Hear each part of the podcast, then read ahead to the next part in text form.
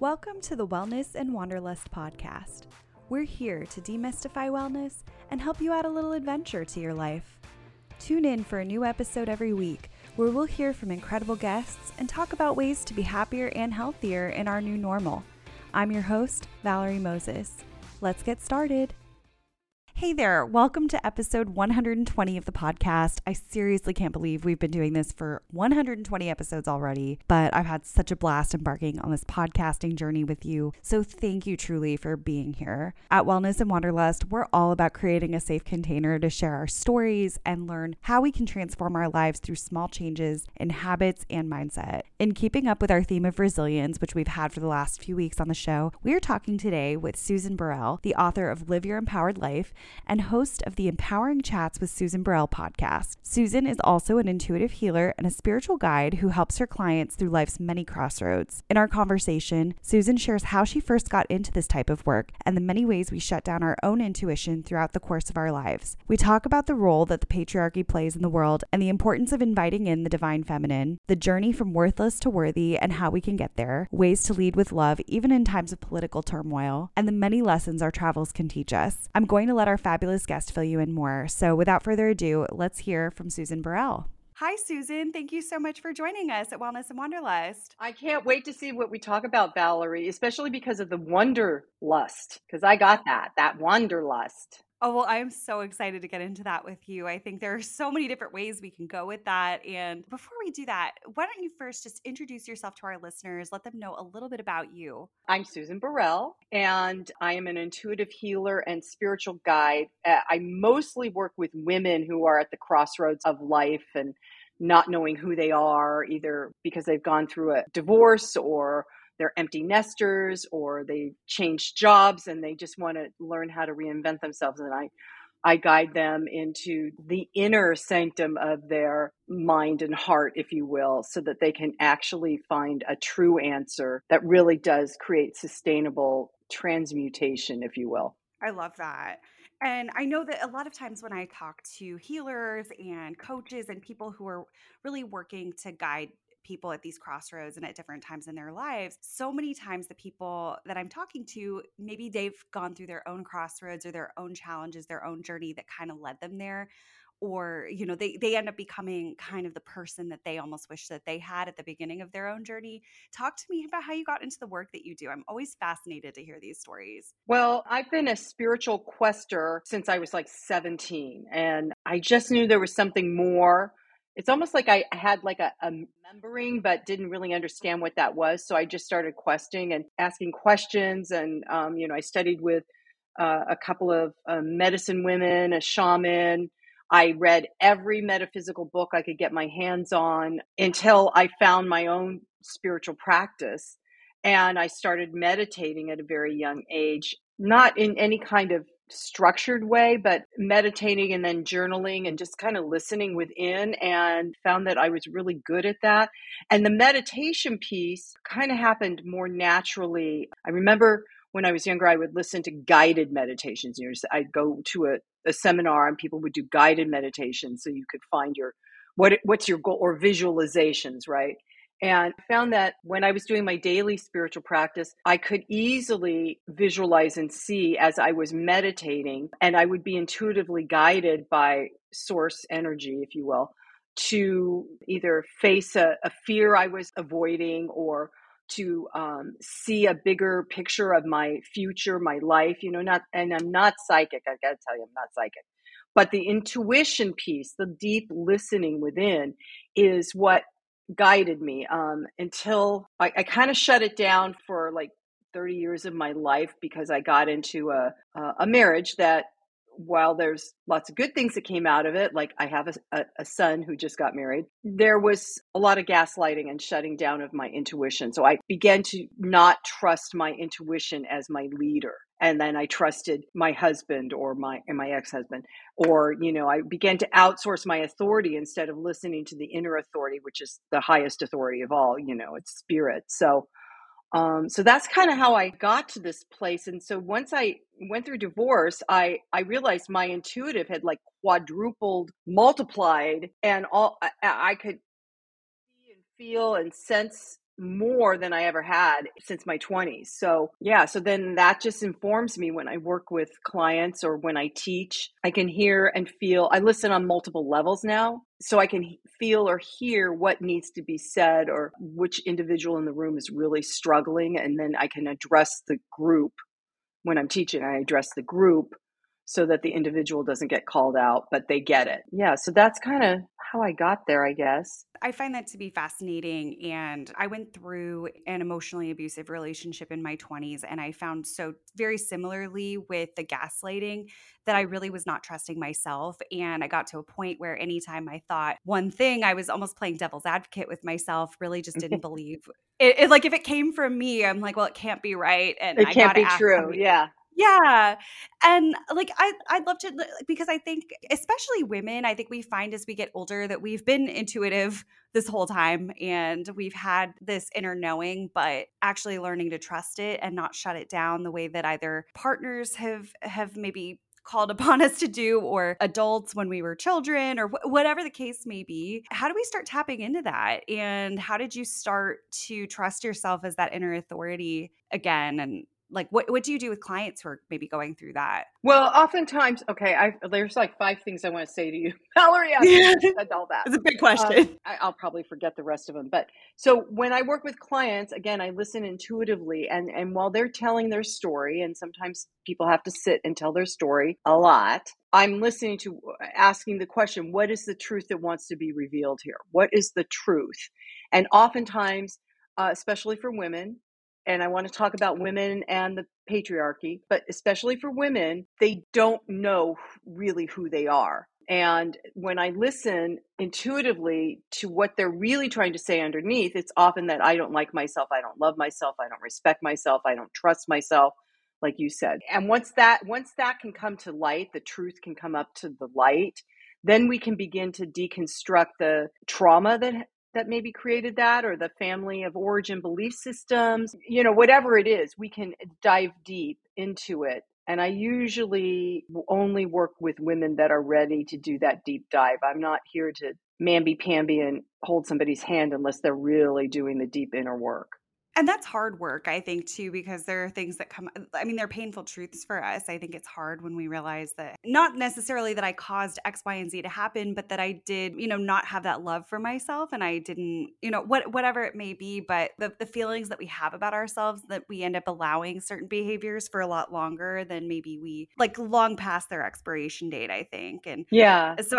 yeah i think it's a really hard thing to grapple with yeah, well, and and oftentimes it's hard to grapple with because there's such a huge amount of fear. What if I what if I go deep into this and what if I face myself, you know, like there used to be a I I know people still do this, but you where you look at yourself in the mirror and you look yourself in the eyes and you know you say i love myself. Well if i don't have that fundamental sense of loving myself i'm not looking in the mirror. Do you know what i mean Mm-hmm. I can't look at my uh, myself in the eyes. So facing the fear of what might, you know, the boogeyman hiding at the bottom of the well, if you will, in my mind has to happen first so that that shakes the dirt off of the roots of the belief systems enough that you can uproot them.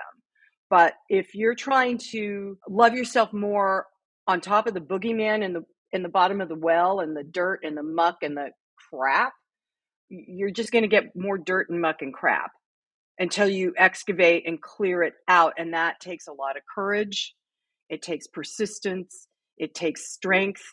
It takes being willing to be vulnerable. And those of us that have been traumatized, we don't want to be vulnerable. That mm-hmm. that's scary stuff to you know open my heart again and love myself or, or love someone else that's really scary. So it does take somebody to walk with us on that path and then encourage us when we begin to crack all those hardened places that have covered us up and hid our light and hid our heart and you know kept us protected or whatever. But i think i want to talk about the patriarchy if you're okay with this valerie. Of course.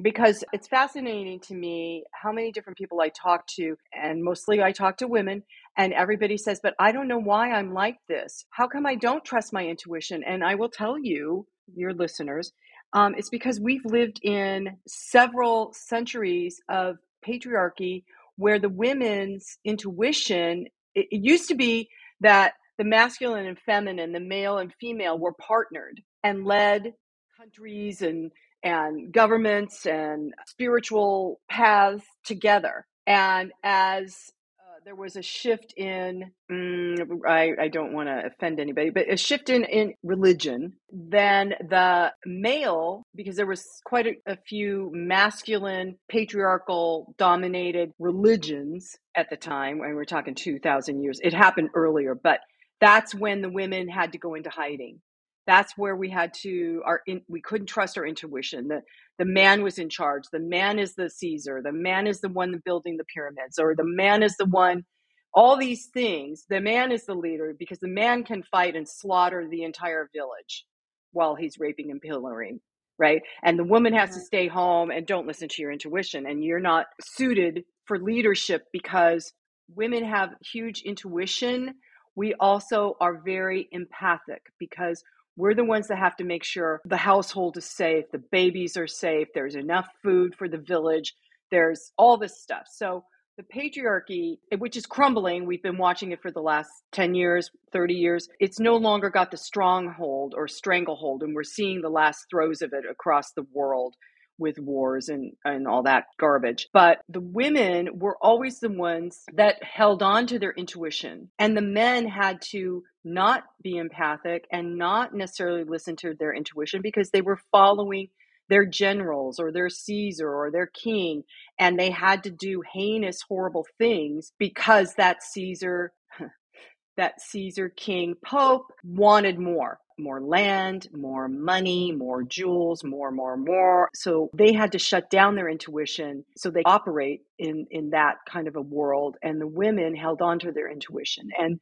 there are amazing, beautiful religions, like I said earlier, where women and men serve together, work together, see each other as either equals or complementary of the other dynamic so that that partnership can thrive. And the way I've discovered this besides research and reading and everything is going into deep meditations and asking questions. Yeah, I can definitely see with the I mean with the patriarchy I think about I mean the w- women literally being burned at the stake if you know. Years ago I was in Scotland with a group and we walked to this very very very very old kirk which is a church and the cemetery was really old like I mean 4 or 5 centuries and it was at the base of this cliff and the person that was leading the group that day said that this particular cliff, women were pushed off the cliff. And if they flew, they were witches. And if they didn't,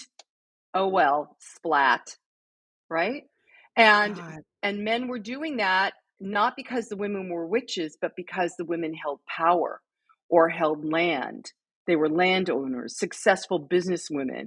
And so all they had to do was just call witch and see if they could fly, and then they could take over whatever property they wanted. And and th- they got away with murder, literally. They got away yeah. with murder. Well, it's like they they say how like a man's biggest fear, and this isn't necessarily his biggest fear, but when they say that the man's biggest fear is being laughed at, and the woman's biggest fear is the man killing her, mm-hmm. and I mean, it's it's crazy. And I can see how that generational trauma, that collective trauma that, you know, maybe again, it's hundreds of years ago, but we still, I think, feel it and we still know that there's a price to pay when we do share or we when we when we do take that power when we I, I think when we just show the gifts that we have and bring those to the world i think it can still be really scary. And you mentioned that you do meditation and ask questions sometimes mm-hmm, to mm-hmm. Um, what kind of questions do you ask in that particular circumstance? Well, once I get grounded and centered in the meditative space of my heart because I mm-hmm. drop into my heart that because I really believe that the truth, the divine wisdom of the universe resides in our heart, not our head. If you drop into your heart, you can ask questions like, What's the solution to this problem I'm facing? Or who am I now? Who am I now has been a big question for me over the last few years. Who am I now? And and then I can hear, you know, you are love, you are happiness, you are joy. and it comes from myself not somebody outside of me telling me where you know because years ago when people when i was going through divorce it, people i was so shattered and people would say girlfriends would say oh don't worry you're going to get over it. I was like what are you talking about? And you know what? You're going to be happier than you you know you're just going to be happy don't worry about it. And i was like well i have no proof of that so i can't trust that.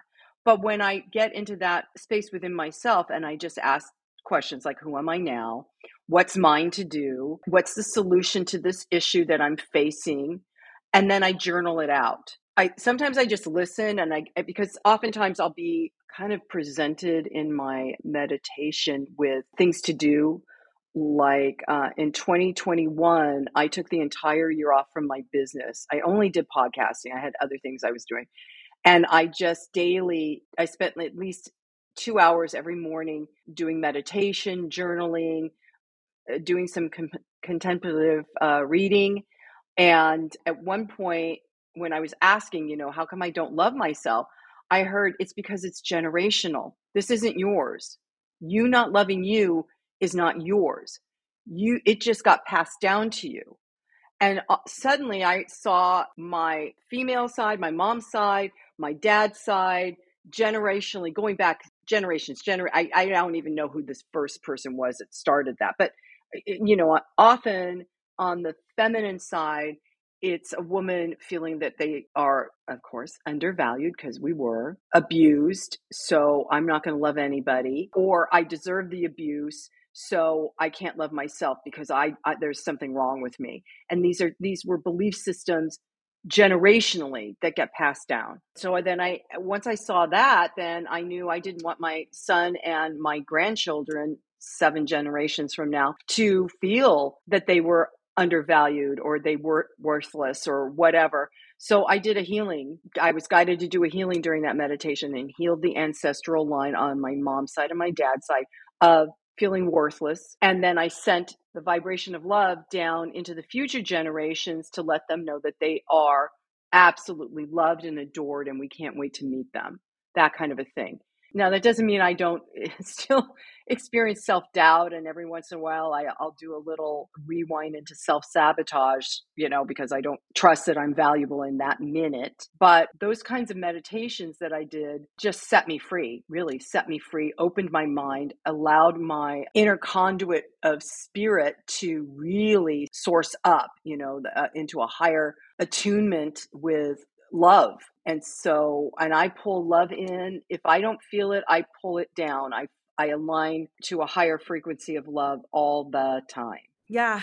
Well, I think there's, I mean, there's so much to be said about the generational trauma. I think energetically and even biologically, they're finding when they've done these studies in, um, you know, in rat populations and things like that, and they've put them through certain situations, the babies, and like at least the next, I think they've said the next two or three generations so far that they've tested are experiencing actual genetic changes because I think so many times people think, well, I don't know about that. Is that a little bit woo? And I truly believe that there is so much that we carry with us that really is just not ours to carry. So I think that those meditations just sound so powerful because yeah there there really is so much where sometimes i wonder where did the like where did this even come from sometimes well so you know you know valerie we we as a humanity have been around for eons on planet Earth. There's other entities, they don't call themselves humanity, they call it something else, and they live on other planets. Seriously, mm-hmm. I know, woo. Um, but we've been around for so long, and so the, the wounding gets carried and passed down unless it's cleared. And in order to clear wounding, you've got to you've got to grow up in, in the sense that you've got to become awake and aware that you are more than your five senses, that you're more than the physical body, that you're more than the money you think you need to live on or or whatever, that you're more than the poverty you're living in or the food that you're eating. You're just we're all more than that.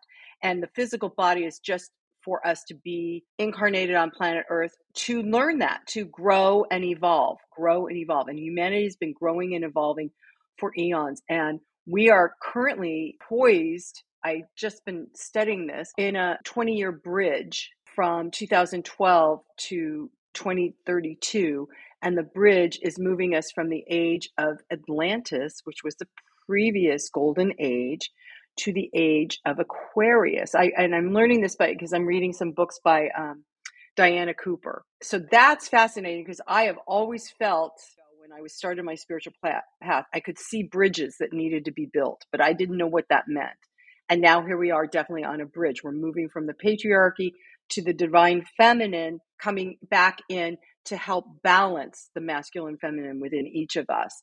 And therefore, then it will help balance humanity on the planet. And hopefully, we won't see all this disenfranchising and slaughtering of individuals like it's, it's going on everywhere on the planet right now. So, hopefully, those of us that are awake and develop our consciousness, we can serve humanity with love. and We can serve not not for our gain, but for humanity's gain and progress, and for for the earth, for the earth to kind of begin to restabilize again. Yeah, I really do agree. And it's always so interesting some of the like the conversations that we're starting to have in this in this iteration. And you know, I was on a podcast not too long ago where we were really getting into some of the deep traumas that many of us had faced and just the fact that people are starting to i think embrace the vulnerability more we're starting to have a little bit more of that enlightenment i really do feel that we are moving toward that consciousness but it can be really disheartening sometimes when you then see some of the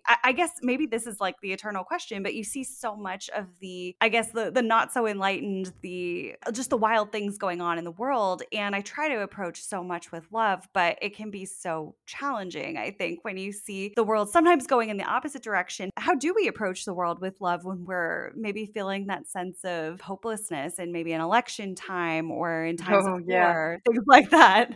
Yeah, we're getting ready for uh, a Mr. Toad's Wild Ride. You're probably too young to know what that was, but yeah, just hang on. So, what I've been doing, the practice I started to develop last year is I used to do it all the time, but I, I, I guess I just remembered I need to do this, is blanketing the trauma areas like where there's been a mass shooting or like Ukraine and Russia and, and all of those poor people that are being told to do horrible things and are doing them. Blank and the people that are homeless now and in the freezing winter, blanketing that area with, I, I just see like a big blanket of love that just falls on it like snow and then another blanket of peace. And I just, as I'm going to sleep at night, that's what I do. If I, if, if there's somebody in my realm, you know, in my family or my friends, somebody's suffering, I try and see them blanketed in love and peace so that, because we're in constant stimulation and reaction to as human beings. And so our adrenals and our body has such a hard time resetting unless we intentionally ask our, our, body to do that. By some people say oh just turn off your brain. I can't do that. You know i wake up at three in the morning and i'm like problem solving something. Either that or i'm singing a, a song from a musical but it yeah. doesn't matter. So just blanketing myself and my husband or my son or my dad or whoever whoever's feeling anxious with love and with peace seems to calm things down. It, it, at least it calms me down you know valerie? So yeah. um that that's one of the things that I do because I think it's important. Yeah, well, we have so little control over what's going on in the world. And I mean, we can only, I mean, yes, we can certainly take action and advocate for certain things if that's what we're called to do. But there comes a point where we just don't have the control in the situation. But we do have some control over how we approach it and what we're bringing to it. And I have to laugh about Mr. Toad. I, did go when I went to Disney as a little kid. I cried on Mr. Toad's Wild Ride. Oh, so yeah. that is my one memory of Mr. Toad. But uh, just the reaction I had as a little kid makes me think it's yeah, it's it's a tough it's a tough one. Yeah, well, it was a it was a um it was a psychotic drug episode. Yeah, that created that book. You know, it's like wow. But um, can I speak back to feeling that there isn't a lot we can do, which we've all gone through this helplessness, this hopelessness. What can I do to make things different? And I have really come to a place where, as I try not to react, now you might have to talk to me when we go through the election, Valerie, because I, am sure I'll be yelling at the TV again. But I try not to react and, like I said, blanket of love. But the reason why I try not to react or get involved, get involved in the story, and then run around telling the story, because now I'm I'm propagating it. You know, it's it's multiplying. Oh, let me tell you the story I saw on the news or the yeah. you know my dad watches the news all the time. No, dad can't listen. Stop. Because the reason why the blanket of love and peace works is because we as humanity are in interconnected and interconnected. So there is, uh, you know, in quantum physics, there is a nonlinear component of energy that we, if I think peace for Ukraine right now and I send peace energy there, there's areas there that will absolutely calm down. I'm telling everybody, you can do this. You don't have to be there or you don't have to be standing on a freeway overhead with your posters. You can if you want, but if you simply just open your heart and send love to anyone who is in fear or is in a volatile situation, it will calm down the situation. It could even transform it immediately. This is why people can heal themselves and others by knowing and trusting that the energy is all connected because we're all one. We are all one. Doesn't matter what we look like, or what we have for breakfast, we are all one. And that right there is that like it, it's an energy system. It's a it's a net.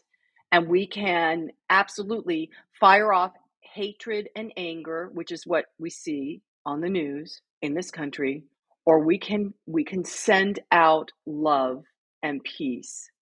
And that I have to believe is the thing that is going to turn the tide for humanity and create a much better place on planet Earth for everyone.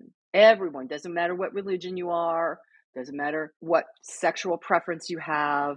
It doesn't matter because we're all connected. And so when when one person is harmed on the opposite side of the planet, it hurts me. It hurts all of us. And it's because there is that deep connection that's source energy. You know, it's just all it's just source energy. And the more we wake up and become aware that my reaction out of fear, out of anger, out of grief, out of shame, it has impact even to people that I, I will never see in my life, then I will not do that as much and I will do more of loving and supporting others in a non local way, which is what I do. That's actually what I do. That's actually why um, a lot of people that come to me when I do the I do this spiritual mind treatment with them and they have results. And it's the same when I do guided meditations for groups, they have results because I absolutely, absolutely know that we as individuals can heal ourselves and can heal humanity. Yeah, it's like hurt people hurt people, but healed people can heal people. Yeah, so you're the second person I've talked to who used that phrase this week. Wow. Really? Yeah, wow, that's amazing.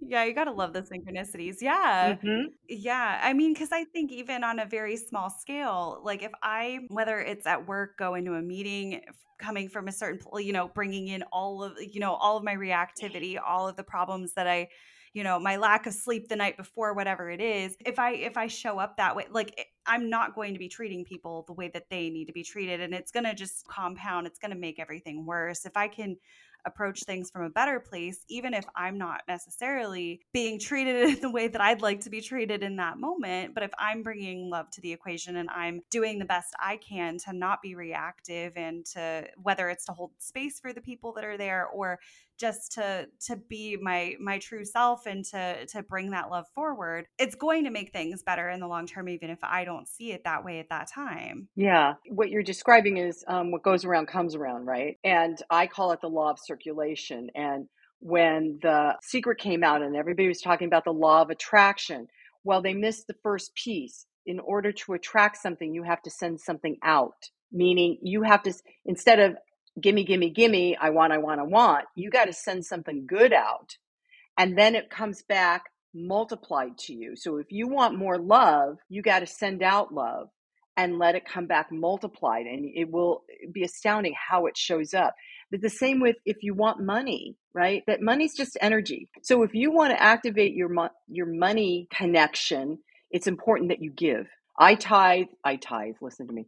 I give money, uh, I stepped up this year. I, I have always given to a nonprofit. I would generally pick one and give for um, the month of December. But eight years ago or nine years ago, I started giving to a group called the International Rescue Committee, and they deal with refugees. And I'm so glad that I started that 10 years ago because this year it was easy for me to say, you know what, I'm up in the game. I'm going to give them X and so amount a month.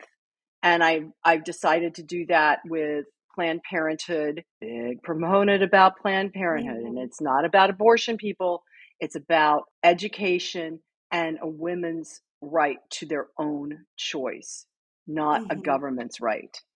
And then I also give to Canine Companions, who um, specifically to the section of it that gives disabled veterans a new lease on life with a, by giving them a, a, guide dog that can help them.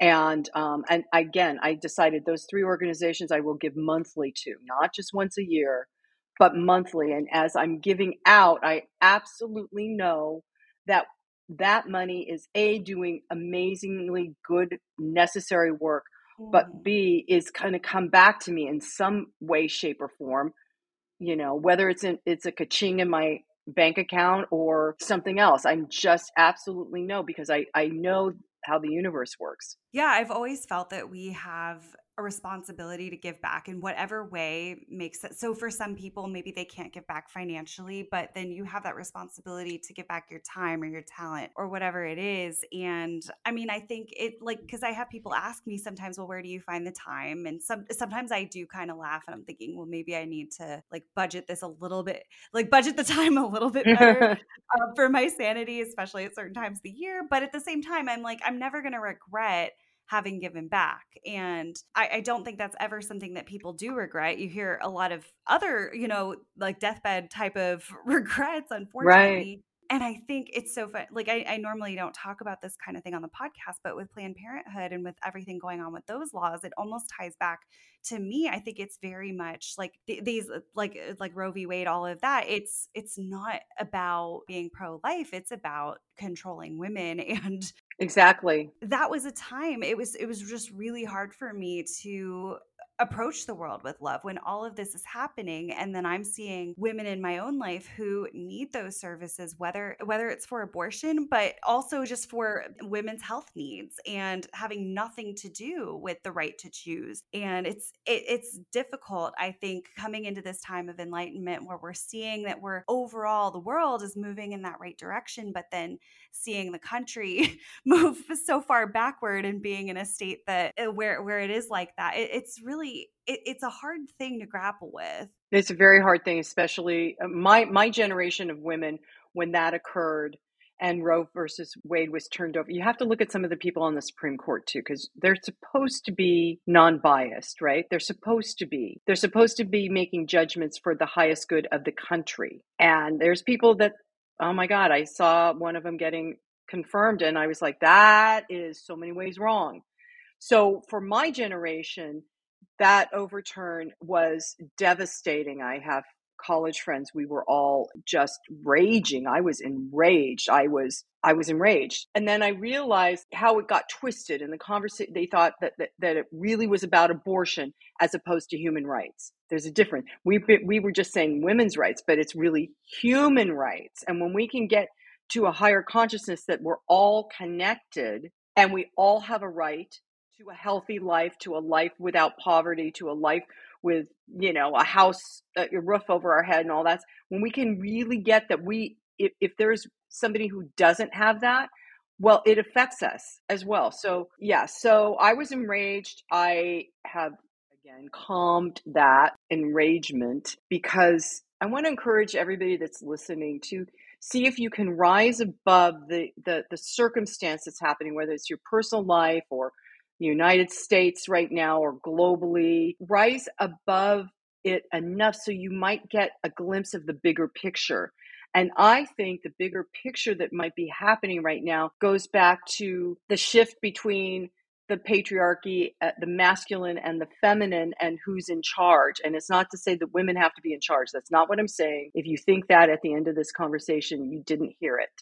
What I'm saying is the divine feminine coming back into balance with the divine masculine. So we create a, a balanced idea. And so consequently, in organisms, once it's done its course, it has to fall apart. It has goes into a, a disintegration process and it looks like chaos but in the chaos, something else is coming out of it that's getting rewired, that's going to be a healthier organism, if you will, that can handle the changes that have occurred or that are going to occur. And I think that we're in that place of chaos that's causing everything to structures to fall apart. And in that chaos, there is just like I know that love heals all. In that chaos, I absolutely know well right now in this minute valerie i absolutely know mm-hmm. that that something really amazing and beautiful and healthy for humanity and for planet earth is coming into expression and so i just stand as a conduit for spirit and hold light shine light vibrate love so that that good thing that's happening even though we're seeing an appearance of lying, cheating, killing, maiming, blah, blah, blah, that's just an appearance. It's not really where we're going to end up. Does that make sense? Yeah, I mean, I think, I guess a lot of the things that we're seeing in Congress right now and within the Supreme Court, I mean, I feel like it's like that last attempt, like it, it's like that last attempt to hold on to something that's going to go away. It's like it's it's like a few steps backward almost, but like I mean, I have to remain hopeful that that we are going to continue moving forward, and it just really is that last struggle, I guess, to to hold on to the old ways and to the things that, yeah, that that are setting people back. And I think you're, I think you're absolutely hit it uh, spot on. It's the last gasp. Yeah, the last gasp, and people don't like change. Nobody likes change, and when something needs to change, it has sometimes. If people don't want to change, then something dramatic has to happen to get them to wake up and go, oh shit, I got to change. If I stand here mm. in this boiling pot, I'm going to die. I got to get out of the pot. I got to, you know, get out of the, the heat. But I think what we're watching and and experiencing some of us is how hardened the consciousness became on the planet and how hardened the ma- which is why the, the masculine is it's being basically it's being chipped away and, and the people have to pry their fat little dirty fingers off of it so we can move forward. Yeah. So what does what does a world look like then with the masculine and the feminine really balanced? Well i've been seeing it as okay so the masculine the patriarchy is a top down pyramid right? There's a ceo or cfo or a gazillion millionaire at the top and then all of the he gets all the money and the people at the bottom are the ones doing the work. That's basically how it is. It, it, i think when it started it was going to be more magnanimous but that's where it is now. And the divine feminine women always sit in a circle a quilting circle you know and they share they would share you know in the old you know in the pioneer days the, the on the on the western frontier of America, women, the pioneer women, would get together to to quilt a blanket because somebody was getting married, and as they're sitting there sewing and stitching, they're sharing childbirth tips, they're sharing gardening tips, or you know, farming tips. They're sharing taking care of the children so they can make this quilt. They're sharing information uh, about what's happening in the town. Now, some of that is gossip, but information is necessary. And in that circle, then everybody's seen and heard. They're allowed a voice, they're allowed an opinion. In the highest good, I see the circle as everybody's listening, nobody's judging, and the ideas that come up into the circle are the ones that collectively we can act on. But if it's one person standing at the top of every government telling the underlings what to do, it, it, just doesn't work anymore. So there has to be a collective, there has to be a circle of some kind so that everyone can contribute because that's also how we raise our value, our worthiness, our we move from worthless to worthy by being able to have being seen and heard and feeling like we gave value into the group the community because we're moving into community in a far different way. So I just see it, I see it that way you know, I was explaining this to my mom a couple years ago before she died, and she freaked out. She's like, "Well, who's going to be in charge of the government?" I said, I, "That I don't know, mom, because we haven't done this experiment yet. But I think this is the next experiment. We've had lots of experiments during the course of humanity. I think this one is the next one, and you know, hopefully, it'll elevate us into a higher connected consciousness." Mm-hmm. Well, I always think it's short sighted to think that this is the like this is the final frontier, like this is the final way Right. that like society is going to be structured. It's like, I mean, I I love watching my sci-fi into the you know into the future, and I mean, like who, who's to say that there aren't other societal structures that that we've either had in the past or that we just haven't really looked at or on a global scale. Uh, So I I do think that there there's something to that on I'd say on an individual scale for somebody who's trying to move from that worthlessness to worthiness. What advice do you have when I think a lot of times we don't have control of what structures are put in place for us at the time, but how do we start to be seen and heard and what are some practices that we can take to start that journey for ourselves? So I, remember when I kind of woke up and I went, "Oh, I have to be responsible for me." I got to be self responsible. And that doesn't just mean paying the bills. I mean, self responsible and taking care of how I see things and what I say and, and all of that. So I'm really big about meditation. You, you guys have heard that clearly. I, I'm big about meditation because but I'm big about and I'm big about journaling. Oh, Valerie, I wrote a book called "Live an Empowered Life." It's a 30 day workbook, and um, and there's journaling, and there's guided meditations, and there's affirmations, and anything that can turn your mind and keep it focused on the positive. And so, getting the garbage out of your head, and then seeing where you maybe forgot what your life purpose is or was, or what or the the dreams that you wanted to live i was going to walk the red carpet. But now i'm doing uh, the bigger better part of the dreams which is the traveling. I'm traveling i go to europe even during the pandemic everyone. It wasn't hard to do I go to Europe every year, and I, I'm fortunate that I've got a spouse who loves to travel. So we travel a lot. Getting out of your comfort zone, I think, is important. And you can do that through traveling, but it, you also have to get out of your comfort zone through meditation because the more you anchor yourself, ground yourself to the earth and to the highest, the more aligned you are, the more you're you're able to bounce back from trauma decisions or he said she said kind of stuff and really see begin to see with a clear eye. And so i used uh, last year i used well i have always used affirmations but my affirmations shifted and i take the affirmation into meditation so i bring it down into my heart. So it begins to resonate in the physical mental and emotional bodies. And so my affirmation went something like i live and move in an atmosphere of love. I see clearly with the eyes of love all is well. Simple. I love that. That's such a powerful thing. And I think no matter what it is that we're going through, what it is that we're trying to find clarity on, I think that that is something that can be universal. And as long as we're moving in that direction, I mean, that's so empowering. And I love the travel aspect to it as well. And just something I'd love to know, in addition to the getting out of your comfort zone, just with your travels, is, is there anything that you've, well, I'm sure you've learned a lot from your travels, but anything you've learned from the different cultures in terms of, I guess, that empowerment and moving toward love that you'd like to share?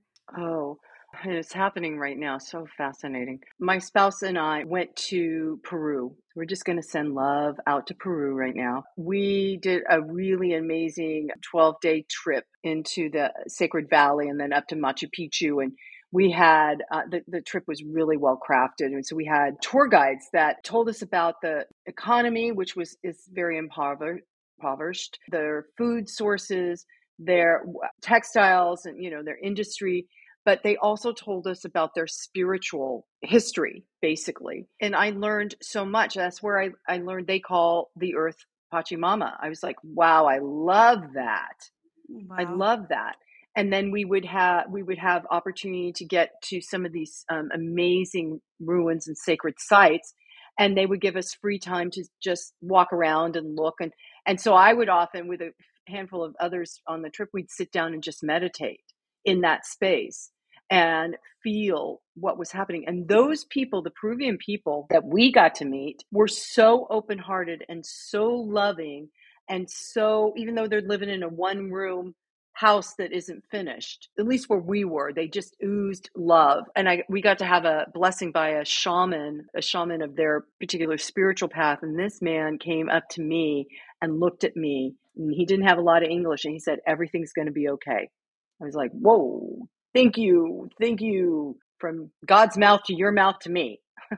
yes. And I wasn't sure what, you know, we were going to go through the Amazon. I wasn't sure what that was, what that meant, you know, but just to trust enough and be willing to try it and i i'm having stellar stellar trips it doesn't mean i don't have a, like a mini panic attack when i'm trying to figure out what to take or you know go through security i'm like ah am i going to miss the flight oh but I, I find that traveling internationally traveling to different cultures is where it opens my mind more just opens up my mind more last year we did a trip to Italy, and toward the end of the trip, we ended up on the Amalfi Coast with a driver, Salvatore, who played Italian opera and sang. And here I am, and my husband loves to sing. So the two of them are singing Italian opera, wow. and I'm driving in this car on a windy road looking at this beautiful Amalfi Coast, and I was sobbing. It was so heart opening and moving. And, and because I said, Yes, let's go, my spouse says, well, let's go away. We can still walk. And so we're, you know, we go. And I'm so grateful. If you want to open your mind and open your perspective, it's important to travel. I have family members that haven't left the country, and some of that perspective is pretty narrow and fear based. And it doesn't, like I said, I traveled during the pandemic and I, there was some fear, but I just, again, put myself in my little love bubble everywhere I went, followed whatever their protocol was during the pandemic. And had amazing experiences cross culturally. Yeah, I think I've never felt more connected than when I've been overseas. Like when I've been somewhere, like I, I'll never forget. I mean, it was so silly, but on Bastille Day in Paris. Oh, uh, yeah you know, a bunch of us are sitting at the Eiffel Tower. It was really funny because I'd actually I had actually flown out to London on the 4th of July that year, so I felt like kind of a traitor almost. but, you know, missing out on our big patriotic holiday, but then being at the at the Eiffel Tower on Bastille Day and they're playing the YMCA. We see people proposing to one another. We're all watching the fireworks. We're all singing along to the songs in all the different languages. There was a group of girls from China that wanted to take our pictures together that I'd never met before. I mean, we had just such a fantastic time. And we didn't all feel like strangers, the hundreds, probably thousands of us you know, sitting out there, it just was such a feeling of connectedness that I really have not felt just in my day to day as much as I might try to. I think going somewhere else and being around other cultures, you learn so much, you gain such an appreciation. You may even take away some of your own practices from it that you may learn, but you also just I think see that you're you're a part of the world in, in a sense, like you're you are a part of something bigger than yourself. And it's important to make the effort in the culture that you're in to mm. not be the ugly American and expect that they speak English and they know what you want, but to make the effort even even in just learning how to say hello in that other language. That's huge. Hello and thank you is huge. And then they feel like, okay, you're respecting me. What do you want? I'll I'll help you. But if you walk in, I, I the first time I went to Italy, I traveled with three other women and amazing women, spiritual women, love these women, so much fun. And everywhere we went, we would walk into stores and they go, "Hello." I'm like, "Oh my god, we're in Italy. Buongiorno." You, you you know, I mean, I can't say it right, but but say, you know, grazie and buongiorno, and you know, I, I mean, make the effort. Hello. Oh my gosh, it was it was like nails on a chalkboard for me because it, it just felt disrespectful and these women didn't realize you know they just didn't realize. Yeah my dad was on the podcast actually recently he used to be an airline pilot and so he was sharing some of that experience and flying to south america and mm. to mm. um, mostly to Spanish speaking countries, but also to Brazil. He learned how to do some of the safety announcements in Spanish and in Portuguese.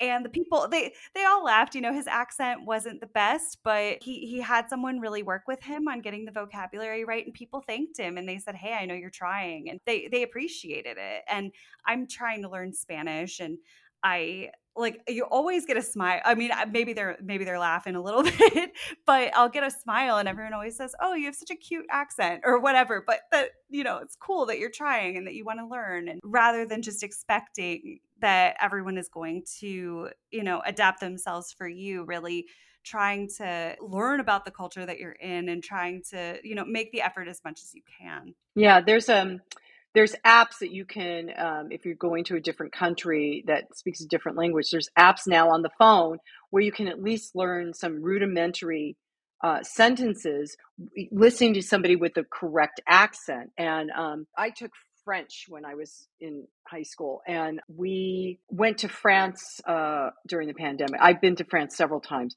and what i found is this one time we were in aix-en-provence and um, my husband and I, and we decided we wanted to eat lunch, and so we sat at an outside cafe, and the waiter comes, and every you know in America there's this story that French people are snooty and snobby and they won't talk to you.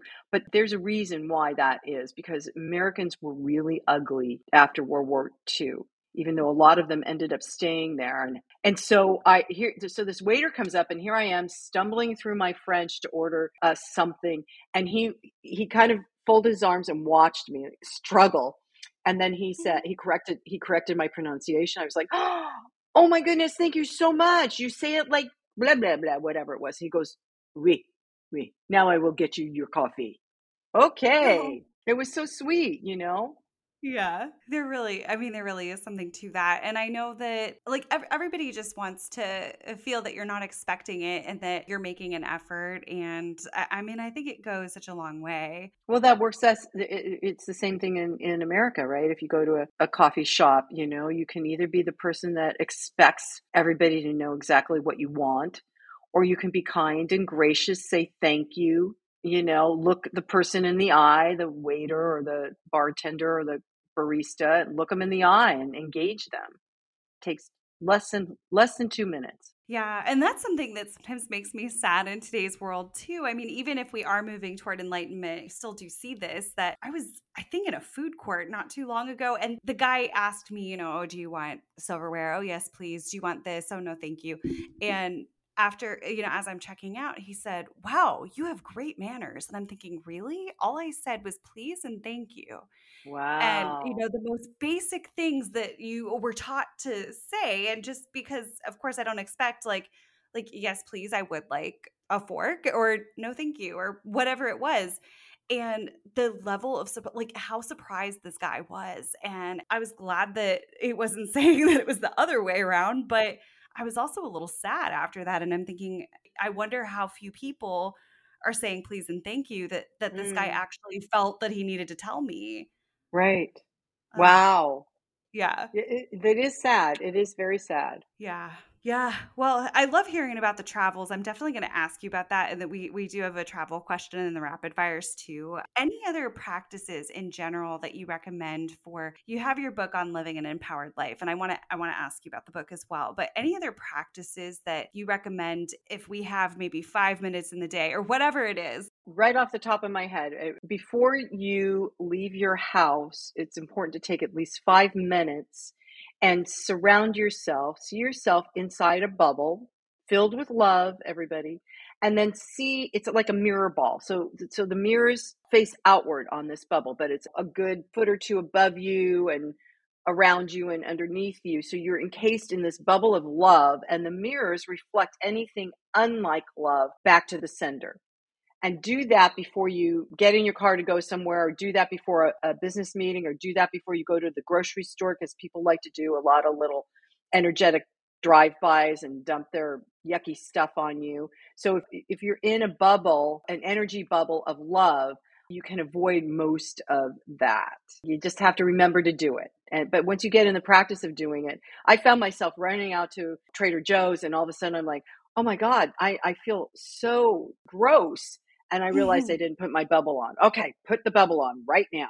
Yeah, and I feel like that's something you could do. Like if you did forget to do it, you can do it in the moment. It's a safe thing to do. And I know I'm highly sensitive and I'll pick up the like I'll think that I'm totally fine and then I get home and I'm like, why am I feeling all of these things? Or you know, I start to get stressed out when I'm in the line or whatever it is. And I feel like this is such a great practice, especially if you're highly sensitive. I mean, what a what an easy but practical way to push some of that out because it's hmm it's so easy to let those those energies in. I have one more tool I can give everybody. It's real easy peasy. Rub your hands together. So we're all energy, right? We're all electrical energy. So when you rub your hands together, if you notice, you get a little friction going, and then if you pull them just a, a, a you know a couple inches apart, you can begin to feel the energy between the hands. And then what you can do is give yourself an energy bath. And you just take your hands and start at your crown center. Don't touch yourself. Just start at your crown center with intention that this energy is going to put anything negative any anger, hatred, anything negative off of your body so it doesn't stay on you. Anything sticky, and you just go down the sides of your body and the front and the back at knowing that that energy from your hands is pulling it off. And then when you get down to your feet, just put your hands toward the earth and send all that energy down into Mother Earth where she'll just mulch it up and and make it good. And that's a real easy one, especially if you're feeling like you got hit by a drive-by in a store or something. Oh my gosh. I I need I, I've needed that before, so I'm definitely gonna be trying that from now on too. Yay. Yeah, because I will leave the meeting or leave the store or any situation where there are just high levels of emotion and lots of different things at play. And it is very, very easy to take that home with you and to just take that into your safer spaces that it does not need to be there. No, it doesn't need to be there. And and sometimes I'll find myself being cranky and I'm like, why am I Mhm. cranky? And then I'll realize, oh yeah, I didn't do that. You know, I need to reset. You just kind of have to reset and you have to do it often during the day sometimes. Yeah. Oh, what a what a cool practice. This has been so fascinating. And I am so excited to share more about your book and your podcast and everything else. We do have some rapid fire questions I love to ask the guests as well, just so that listeners can get to know you a little bit more. Okay, shoot. Awesome. So this one we've we've talked about quite a few of them, but top wellness tip for you. Top wellness tip is for me, because I'm doing it right now, is just to Mm. drink lots of water. I don't remember to do that. And then I wonder why my joints are achy and Mm. stuff like that. So lots of water, filtered water. Now, where is your favorite travel destination? This might be a tough one. I have several because I found that I really am drawn, I probably lived there multiple times, drawn to Europe, Western Europe. So I told my husband, I'm happy to cycle from just go to Italy and then France and then Ireland and then Scotland and then England and back again, you know, and I, I'll add in Portugal at some point. But those those places, I just feel an affinity to those countries, especially France. Yeah, I love France. It's it's been a long time for me. I think the last time I was there it was maybe about 10 years ago, but I loved finding and my French is so atrocious, but I really did try and I loved having, you know, I'd have my pot au chocolat. You, you kind of like we had the little grocery store across from the hotel where you start to have your rhythms, I think, and it was just such a I mean, it's such a cool country and so so much to see and do and I I need to make a trip back there, but I love Western Europe. That's beautiful. Well, France has a lot more mystical spiritual sites that I didn't know about until my last trip. And I was like, oh my God, I'm coming here again and coming here again and coming here. And Italy has the history of Rome underneath everything. And England, Ireland, Scotland has quite a few mystical sites and I like to go to see the mystical stuff, you know, go sit near a circle of stones or, you know, or walk into an old cathedral and just feel the energy of the place. Yeah, I didn't get to do a whole lot of that the last few times I've been, but I, I do love that. I feel such a call. Actually, within the US, I feel such a calling to Sedona these days for the same reason. I think that spirituality, the vortex is the healing, and there's such a power in getting to see all of that. So that is so cool. I'll have to ask you for some recommendations uh, for the next time I, yeah, next time I plan a trip for sure. Completely different subject. If you were an animal, what animal would you be and why? Oh my God, that's so funny. I I think I would be a unicorn. And it's not Ooh. because they're popular now, but it's because they're very, very, very ancient and wise. And I would love to be a unicorn. Oh, yes. Oh, I love that answer. it's so funny. My husband and I, when we first met, we got into this uh, debate. Oh, unicorns aren't real. I'm like, no, yes, they are. Yes, they were. They were here because you can see. Okay, so here's one thing. When you go to Scotland and France, there are monarchies that have unicorns in their family crest. Why would they have a unicorn three or four centuries ago on their family crest if they hadn't been around? So I have several stuffed animal unicorns now. I had to tell my husband enough with the unicorns. I love that. I'll have to find out if the unicorns are part of um, McLaughlin. I have to find out if if any of that in in our family lineage. that would be so cool.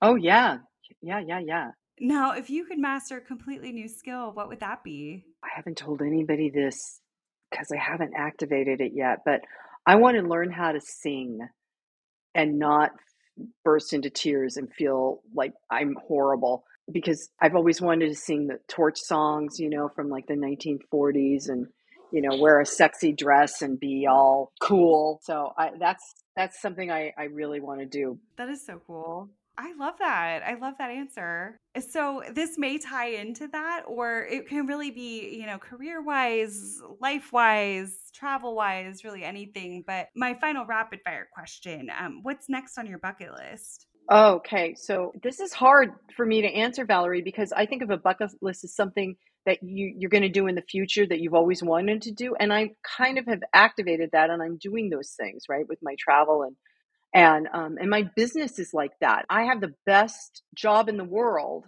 not making a lot of money, but the best job in the world because I get to talk to people like you as a podcaster, and I get to work with people and help them learn how to meditate. And I just have out my to do. I got a meditation group I'm, I'm going to develop and activate this year. I've got a book that started to format when I was took that year off, and I wanted to sit down and really put it together and write it and then travel and hang out with my husband. Oh, and we're getting a new puppy next week. Ooh, what kind of puppy? Well, we have a Sheltie and she's four and she's very active and she needs a friend. So we're getting um, a three quarter Australian Shepherd and one quarter New Zealand Heeler, I think.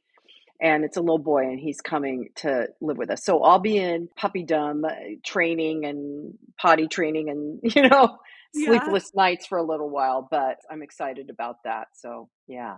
That is so. My parents just got a puppy, and it's so much like having a baby. Like just the, oh, uh, you know, one of them getting up in the night to take him out. We have, I think, like a how many days accident free sign that it doesn't it doesn't make it very long. Um, That's a great idea. I think I'll steal that and do that. Yeah. But he's so. I think it's so good for. They have a German Shepherd too, and it's so nice for her to have this little companion. And I think it's just so like a puppy. I mean, that's that's always such an exciting thing. But all of those are amazing. The meditation group, the book, I think that's going to be so exciting as well. Um, talk to me about the book that you have out and about your podcast too. The book Live Your Empowered Life a 30-day journey. I wrote it as a experiential book. So there's different components and journaling components where you like figure out where did you get the beliefs that you're operating under? Is it a belief from your family of origin or or something you created yourself and then you can unhook from those beliefs through the journaling and the other processes. But i have it interact with my website susanburrell.com because there's guided meditations that so every day there's a different thing to do. Sometimes it's dig deep and face the fear and, and get your hands dirty.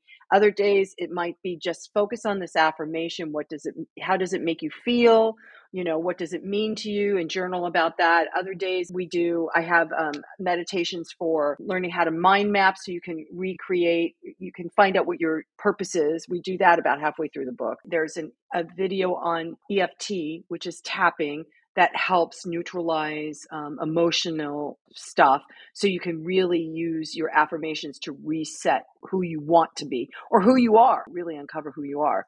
So, and that book happened because I've been teaching for so many years. So I had tons of stuff in my computer and I was away for a girls' week and kvetching to my friends about, you know, I was, I thought I was writing a different book. And my one friend who used to be a student of mine, she goes, Don't write about that stuff. You've got the book, it's in your computer. I'm like, what? She goes, Write about what you've always been teaching all these years. And sure enough, I got home, I opened up the computer, and there was everything. So the book kind of really wrote itself from affirmations and quotes and all that. And then my podcast is called Empowering Chats with Susan Burrell. And I did radio for live radio for a couple of years. I did it first five days a week, which I did that for a year and it just about killed me because that was so much content to have to build but then I did it once a week. So it was a natural transition for me to move into podcasting when uh, when opportunity presented itself. And I love doing it because I have amazing guests on my show. I highlight people that are doing good work around the world. I authors that are like exploring really crazy stuff that I love because I get to learn as I'm interviewing them and uh, and I and I get to read their book, you know. So it's a fabulous job. Oh, and I wait, hold on. And I have was doing when pandemic happened, I started doing a weekly meditation on Facebook. And so all uh, most of those meditations are now on the Insight Timer app. If you guys haven't heard about that, it's a good way it's a good app to easily learn how to meditate because they started with a timer. So you only got 10 minutes, you turn on the timer, it dings, you didn't even have to pay attention to that. You know, you could just meditate. But now they have amazing practitioners and teachers on and then amazing meditations from for all walks of life from anything you're dealing with, you know, anxiety or sleeplessness or not feeling safe, you know, there's just all sorts of stuff. So my stuff's on there too uh, when I did that and that's why I'm going to start up a monthly meditation group because eventually it'll end up on Insight Timer. That is so cool. I am such a fan of Insight Timer. I feel like that's been such a game changer because we think of, I, I, think when we're not like seasoned when it comes to meditation, you think, oh my gosh, I'm going to have to sit on an uncomfortable stool, stare at a wall, or at least that's what it was when I was a little kid. that's how my mm, dad yeah. did it. And I'm like, and it's so intimidating to think about it. Or we think that it has to be this very isolated event that we like, we don't even know like how to control our minds through. Like we think about the monkey mind a little bit and with the guided meditations there, I mean, there are so many great ones for whatever it is that you're going through. And so I think it's such a useful tool. So I'm really, really excited to check out your meditations on there. I think that's going to be so, so cool. Um, I'll Thanks, definitely Valerie. Yeah, I'll link that in the show notes along with your book and your podcast, of course. Let listeners know as well where they can find you on social media, any other places that they can connect with you. Oh, we're on everything LinkedIn, Facebook, Instagram, Twitter. I think we're still there. I we haven't really talked about how we want to deal with Twitter. And if you go to my website, susanburrell.com, go all the way down to one of the pages, you'll see all the different icons and you can click on the icon and it takes you right to where I am. Same with the Insight Timer. It'll take you right to where my meditations are. So, um, and can I give you your audience a, a, gift? Absolutely. Thank you. Okay. So I have a guided meditation that I would love to give everybody as a gift. And you go to susanburrell.com backslash free dash gift dash meditation and I call it out of the box thinking. And it's been really um, powerful for many, many people when they do that meditation. Thank you. I'm, I'm really excited to try it myself, and I'll definitely link that. I think, you know, that's very kind. And I know that a lot of listeners are kind of new into the meditation space as well. And I think that'll be so appreciated and just so needed. So truly, thank you. Yay. I'm so glad. It's my honor to be of service you are so appreciated and i've really enjoyed our conversation. I love seeing where we went with everything. It's always such a blast and i really am just so excited to dive in a little bit further to some of the work that you're doing. So i just would love to thank you for coming on and for sharing your incredible wisdom with us and for this conversation. Oh thank you for having me valerie and thank you for doing this kind of work. I this you're doing the good work man and that's mm. important. So thank you. I really enjoyed this conversation with Susan, and I appreciate her focus on leading with love. I'm a big fan of Insight Timer for guided meditations, and I just recently did her love meditation on the app, which I highly, highly recommend. I find Susan's work to be so inspiring and impactful, and I'm really excited to continue to follow along on her podcast and on her other channels as well. So I have linked all of Susan's information in the show notes, including her page on Insight Timer if you're looking for some incredible guided meditations, as well as the free gift that she's she's offering our listeners on her website. Be sure to connect with Susan to learn more. As always, I want to thank each and every one of you for being a part of the Wellness and Wanderlust community and for sharing this part of your day with me, whether we are on your commute, your workout, getting ready for the day with you, whatever it is. If you have a topic you would like us to explore in the future on this show, please feel free to reach out to me. You can drop me a line at Valerie, V A L E R I E, at wellnessandwanderlust.net, or you can reach out to me on Instagram at Wellness and Wanderlust blog. You can lend your support to the show by leaving a rating and review on Apple Podcasts. It makes a huge difference for podcasters when you do that. And I would love to hear what you have to say if the show resonates with you. I hope you all have a fantastic day, and I can't wait to share another incredible episode with you soon. Take care.